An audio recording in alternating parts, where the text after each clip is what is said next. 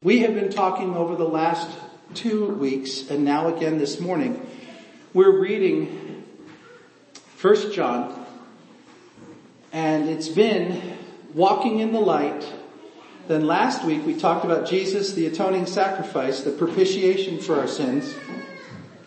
And this week we're going to be finishing up our looking at what it means to walk like Jesus walked.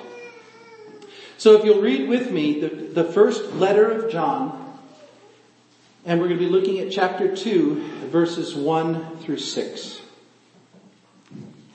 John writes, My little children, I am writing these things to you so that you may not sin. But if anyone does sin, we have an advocate with the Father, Jesus Christ the righteous. He is the propitiation for our sins, and not for ours only, but also for the sins of the whole world. And by this, we know that we have come to know him if we keep his commandments. Whoever says, I know him, but does not keep his commandments is a liar, and the truth is not in him. But whoever keeps his word, in him truly the love of God is perfected. And by this we may know that we are in him. Whoever says he abides in him ought to walk in the same way in which Jesus walked. And when I first, a few weeks back, started thinking about how I wanted to preach out of this section of scripture, that was the phrase that I keyed in on. Walking like Jesus walked. And I have chewed on that now for three weeks. And, and, and I'm not saying that what I'm going to say is incredibly profound. It's probably stuff you've heard before. But I think it's imperative for us to focus this week on what it means to walk in the way that Jesus walked. First of all, verse 3 says, By this we know that we have come to know him, if we keep our commandments. So verse 3 tells us you can have an assurance of the fact that you are in right relationship with God, that you truly know him, if you keep his commandments. Now, we were talking in Sunday school this morning and I, I, I was like, yay God, because he brought it up himself. I didn't have, I, I wasn't leading the class, but I don't remember who it was that said it. I think it was Jesse that said it, but somebody said, in, if you truly have a right relationship with God, there's a heart change. Weren't you the one that said that? If you truly are a child of God, if you truly are in right relationship with God through Jesus Christ, something about your heart changes.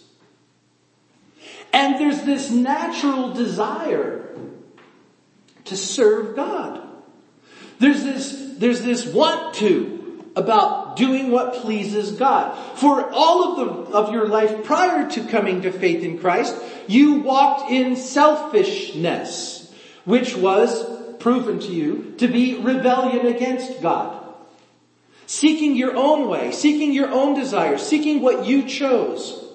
And at some point, again, we talked about this in Sunday school, God, through God's prevenient grace, convinced you, wooed you, drew you into an understanding that you have A, a responsibility for God to live a righteous and holy life, and B, you have failed to do so.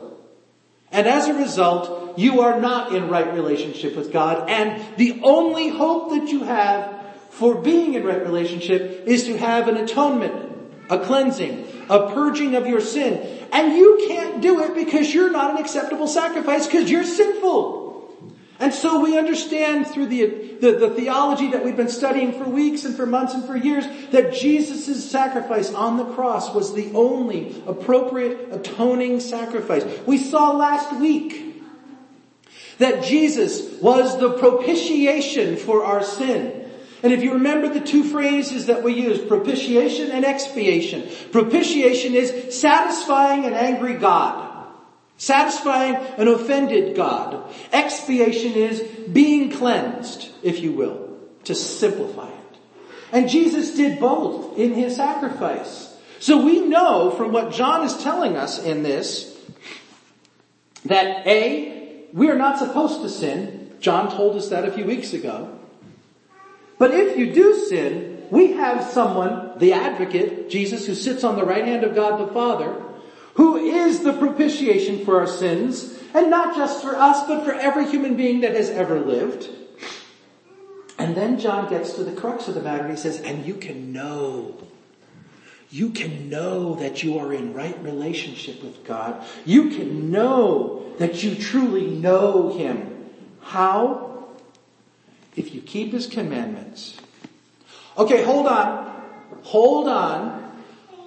I can show you in Ephesians chapter 2 verses 8 and 9, we are saved by grace through faith and that not of yourselves, it is the gift of God, not of works, so that no human being can boast.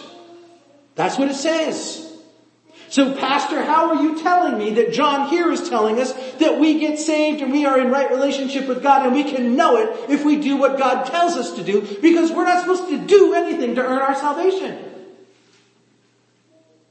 I chewed on that for the last three weeks. And especially in the last few days. But I can point you in James where James says, you say you have faith? I can show you my works that prove that I have faith. There is a, there is a symbiosis between our faith and the evidence of our faith, which is the way we live our life. Okay? You don't earn salvation by doing things. You can't earn your salvation. That is a gift of God through Jesus Christ. Jesus is the atoning sacrifice. Jesus is the propitiation. Jesus is that mercy seat where you gain access to, to the Father God. But once you have entered into right relationship with God through Jesus Christ, as Jesse explained to us this morning, something inside of you changes. And you no longer are seeking to do your own will, you're seeking to do that which pleases your Father in heaven. There is a desire to follow what God wants of you. What does God want of you? He wants you to keep His commandments.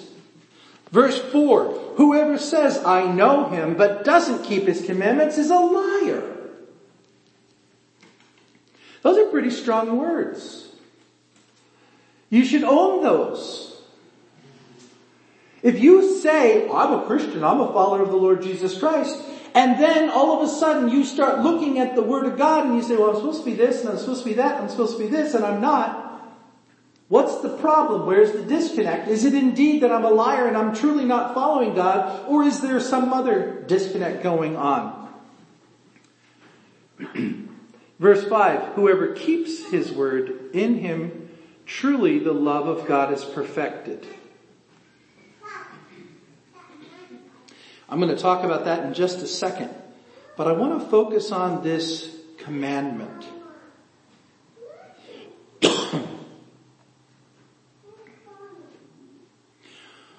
What commandment or commandments, because it does say we keep his commandments. What commandments are we supposed to be following, which is an evidence of our right relationship with God? My first thought, as I've been chewing on this and mulling it over is, well, the evidence that I have God's, a good relationship with God, that I have the presence of God in my life is I will exhibit the fruits of the Spirit. I will, I will show love, joy, peace, patience, kindness, goodness, gentleness, uh, faithfulness, and self-control. So there. But those aren't commandments. Right? We're not commanded to be joyful. We're not commanded to be gentle. Sometimes maybe. But it is an, it is an outgrowth. Okay? It is the fruit of being in right relationship with God that produces the Galatians chapter 5 verses 22 to 24 fruit of the Spirit. So that's not a commandment. That's not something I have to do in order to be in right relationship with God. That's just an outgrowth. That's the fruit.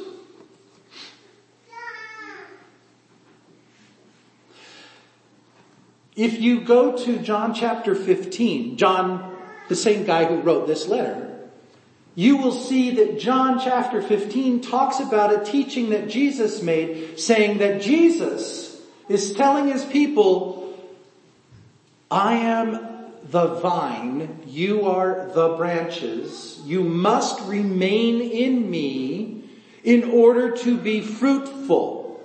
If you do not remain in me, then you will not bear fruit. Okay, now that's starting to make a little bit of sense, okay? If, if, if I think of myself as a leaf coming off of a branch, or a small branch coming off of the trunk of a tree, there is a connection point which enables the nutrients and the sap of the, of the, of the plant to go up into the branch, which then will be, allow um, for leaves to grow, which will then cause photosynthesis, which will help provide fuel for the life of the plant, which ultimately there could be a bud or uh, a, a, a, nut of some sort that grows or a fruit that some sort of grows off of that branch. And if for some reason there's a disconnect of the branch from the vine, from the, from the trunk, then that thing shrivels and there's no fruit. So what I'm hearing in that analogy is that if I want to produce fruit, which is the evidence of God in my life, I have to remain connected to the source. So now I'm hearing a little bit about this idea of command. Okay, something I can do, something I can obey. I can't make fruit in and of myself. That's an outcrop of who I am in Christ. But I can ensure that I stay connected. I can ensure that I am in right relationship. So what is this that I do once I'm already in right relationship? What do I do to maintain that?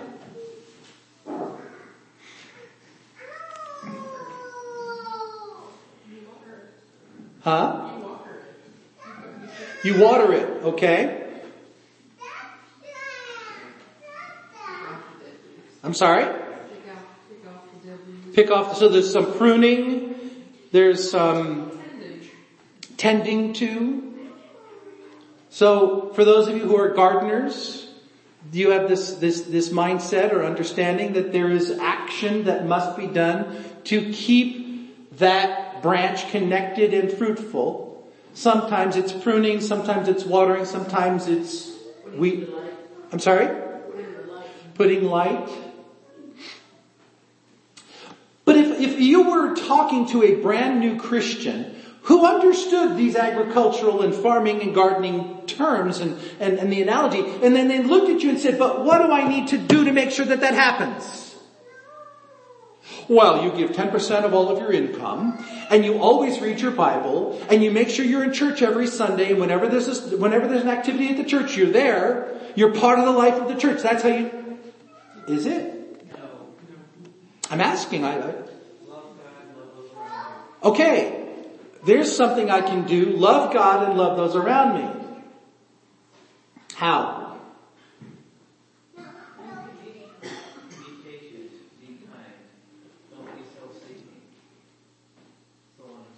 Okay, Mary, what did you say? Unconditional. Unconditional, which is exhibiting those things. Okay.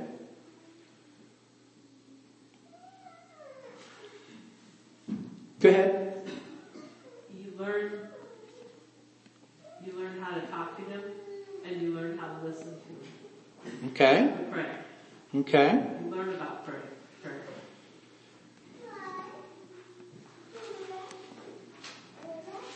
Look at verse 5 again.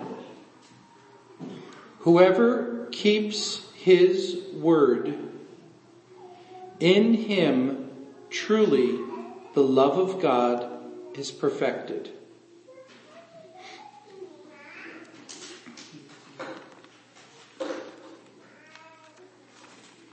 See if I can turn to it real quick.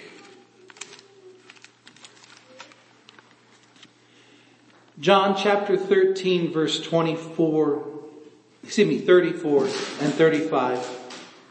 Jesus speaking, uh, after the Last Supper, it says, when he had gone out, Jesus then said to them, and he says, A new commandment I give you, that you love one another just as I have loved you. You also are to love one another. By this, all people will know that you are my disciples if you have love for one another. And one of the scriptures that I was drawn to in this study was the story found in only two of the gospels about the rich young ruler who came to Jesus and said, what must I do to inherit eternal life? And Jesus said to him, you have the commandments, do them. And he said, well, I've done them all from my youth. I've done every single one of them. I've honored every single one of them. He said, well, you have. I've seen it. But there is still one thing that you lack. Go and sell everything that you have and give the money to the poor and then you will have eternal life. And the word says that that man went away sad because he was had, because he had great wealth. And Jesus then said to his disciples, it's very hard for a rich person to enter into heaven. And then they were like, well then who can be saved? And I was chewing on that for a while thinking, okay, well, how does that play into this idea of commandment? And see, it's not just following the Ten Commandments. Yes, follow the Ten Commandments, but not just. It is getting past, and it's like, like Jesse said, be kind, be faithful, be gentle. It's like Mary said, show unconditional love. It's like John said in this letter to the, ch- to the church, you need to, in order to have the love of God perfected in you, in order to know that you are in right relationship with God, in order to live out a life that produces the fruit, you need to walk in the same way that Jesus walked. And how did Jesus walk? Selflessly. To the point of if you go to John chapter 15, and I don't have the number written down so I can't point it to you, but if you go to John 15, Jesus said to his disciples, greater love has no one than this, that they be willing to lay down their life for their friend. And if you lived your day by day by day life in that way, you would, without question, know that you were in right relationship with God. You would know that you were following the commandments. You would see the love of God perfected in you because you would not in any way be trying to bring yourself up or meet your own needs, you would be completely focused on how can I glorify God in my life today? How can I show the love of God to the people around me today? Like Evelyn shared at the very beginning of our service. Seeing someone who's stuck in a drudge job, knowing you can't change that, but you can help lighten the load by just simply showing them a little kindness and love.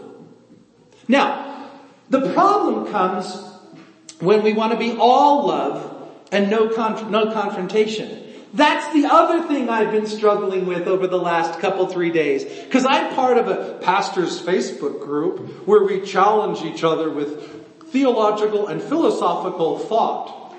And somebody presented a scenario and I responded to it and I got jumped all over the place. Because I said, I love on these people and when they ask me for my opinion, I share the gospel with them. Wow, if you're truly a Christian, you will tell them the truth and won't let them go to hell. And I've wrestled with that. God, what part of that is human and what part of that is from you? Because yes, I have a responsibility as a carrier of the light to program, to show the light. Yes, I, I don't want to cover my light under a bushel basket, but I want it to be broadcast all over. Yes, I want to be salt to flavor the earth. Yes, I want people to know that I'm a follower of the Lord Jesus Christ because of the way that I live out my life. But at the same time, I do do not want to in any way cause harm by being so bombastic and legalistic in my proclamation of the truth that I beat you down to nothing because you're a sinner and you need to recognize you're a sinner before God. But at the same time I have to. Don't I? Yeah, I think. If you truly love people, don't you have to tell them the truth and make them aware of the fact that they're heading toward a place where the bridge is out? And if they don't slow down and be careful, they're going to go over the edge. If I truly love God and I truly love my neighbor as myself, do I not love myself enough to want somebody to come up to me and tell me that I'm about to go off the edge of a cliff? But at the same time, I need to love them unconditionally and not be legalistic in my declaration that they are sinners before an angry God. I wish it was a very easy answer to give you. I truly do. I wish that I could simply say, well, you just need to follow the Ten Commandments and then everything's okay. I wish that I could simply say, well, love God, go to church, pay your tithe, read the Bible, you're good. The problem is when we get into the messiness of life, the day by day stuff,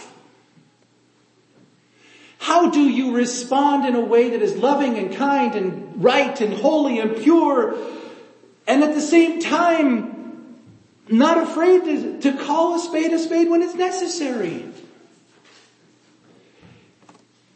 And I was brought back to the story of the woman caught in adultery. Jesus is confronted with an angry crowd who has thrown a woman down at his, at, at his feet. She's probably wrapped only into the bed sheet that she was found in. And they say, we caught her in the act of adultery. And our, our law says that she must pay the ultimate price. And Jesus' response is to write something in the dirt. We'd have no idea what he wrote. Then after a moment or two, he looks up and he says, okay, whichever one of you is without sin, cast this first stone. Honor God. Do what you gotta do. And everyone drops their stones and walks away. And then what does he say to the woman? Where are your accusers? They're no, they're gone, my Lord. I, I, they're gone. I don't condemn you either. Go and sin no more. Now let's go to John chapter 4. That was John chapter 8, by the way. Then go to John chapter 4. And Jesus is sitting by a well and a woman from Samaria comes up to draw water at the well and she's a woman of ill repute. She's gathering water at the middle of the day instead of the normal time.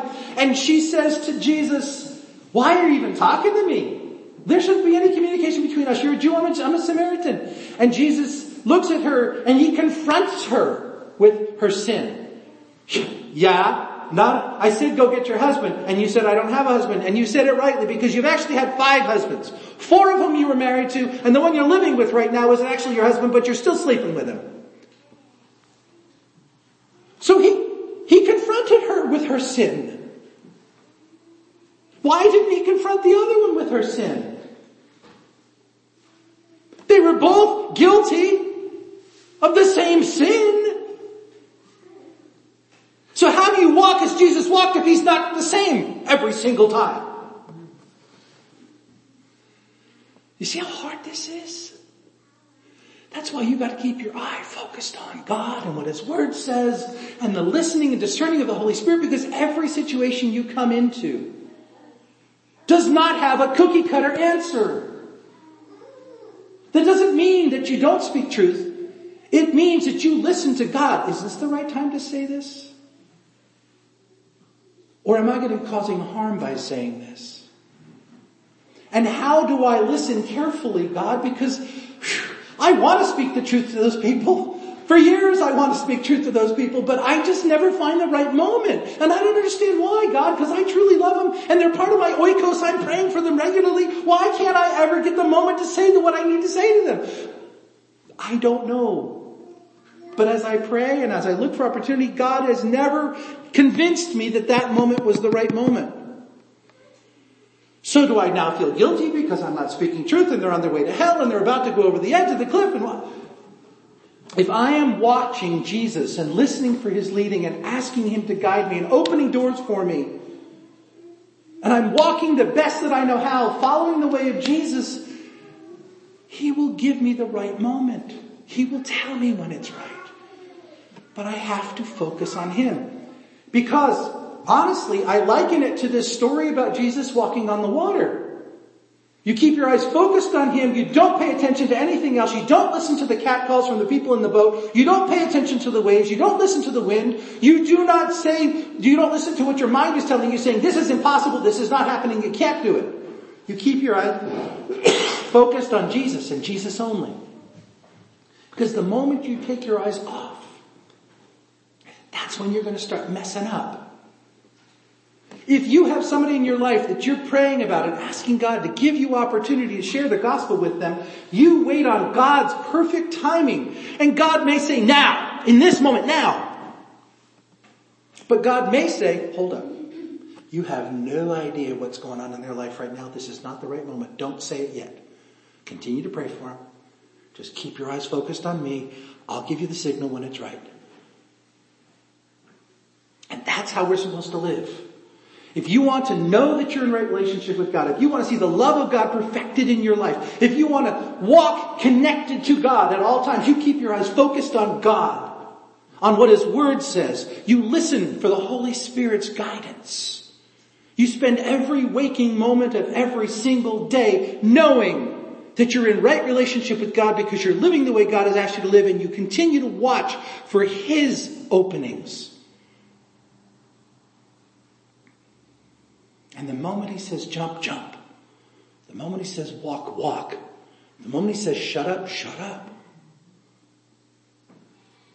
Be that mirror image. One of the most, one of the most daunting passages of scripture as a pastor that I've ever come across is 1 Corinthians chapter 15 verse 1 where Paul says, follow my example as I follow the example of Christ. The pastor to the people says, you look at me, you do what I'm doing, you'll be right because I'm watching Jesus. That's scary. But the reality is, that's what your friends are doing with you. The ones who don't know God, the ones who are not in right relationship with God, and you may be the only Christian that they have in their life, they're watching you as you reflect Christ to them. And you've got to be the best mirror you can possibly be. That's what the commandment is. That's what it is to do your faith. Living it in such a way. Matthew chapter 7. I can't even quote it. Let me just look it up real quick. it's part of the Sermon on the Mount, Matthew chapter 7.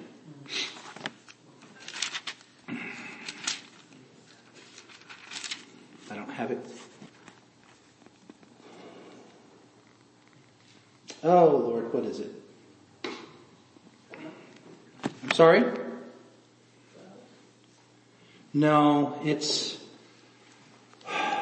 let you live your life. It might be Matthew chapter 5, I don't remember now. It is live your life in such a way so that when people see your life, they give glory to God. I can't, I can't off the top of my head. It wasn't part of my notes, so it's, it's just off the top of my head. But it's in the Sermon on the Mount. Look for it this week. You'll find it. Jesus said, may you live your life in such a way that when people look at you, they see your, they, they, they will see the works that you do and they will give glory to God. That's what we've been talking about. Yes, I want to be the best Jesus I can be for the people in my life. And the way I do that is number one, I stay connected and I make sure that I'm clean and I make sure that I'm pure and I examine my life and I do all the things that I need to do. But then the rest of it is I just simply keep my eyes focused on God through the reading of His Word, through the, through the interaction between me and His Holy Spirit. And I walk the walk that God puts before me and I continue to reflect Christ to everyone around me so that they will see Christ. They won't be drawn to me, they'll be drawn to God. And then while all of that's going on, God the Holy Spirit, through His prevenient grace, is wooing and drawing people. Everyone around me is watching me as I reflect Christ. And the Holy Spirit's using that reflection to draw people to the Father so that they can become convinced of their sinful state. so that they can then turn their hearts and make themselves connected to the, to the branch so that they too can know that they are in right relationship with God because they are keeping the commandments of God, because they're seeing the love of God perfected in their life and they're walking in the way that Jesus walked. I could go on and on and on and on and on. I'd be saying the same things over and over again. Somebody shut up. But that's your goal for this week. Number one, walk as he walked. Number two, make sure that you're watching to see if you indeed are walking as he walked. And if you're not, make the course correction. Let's pray.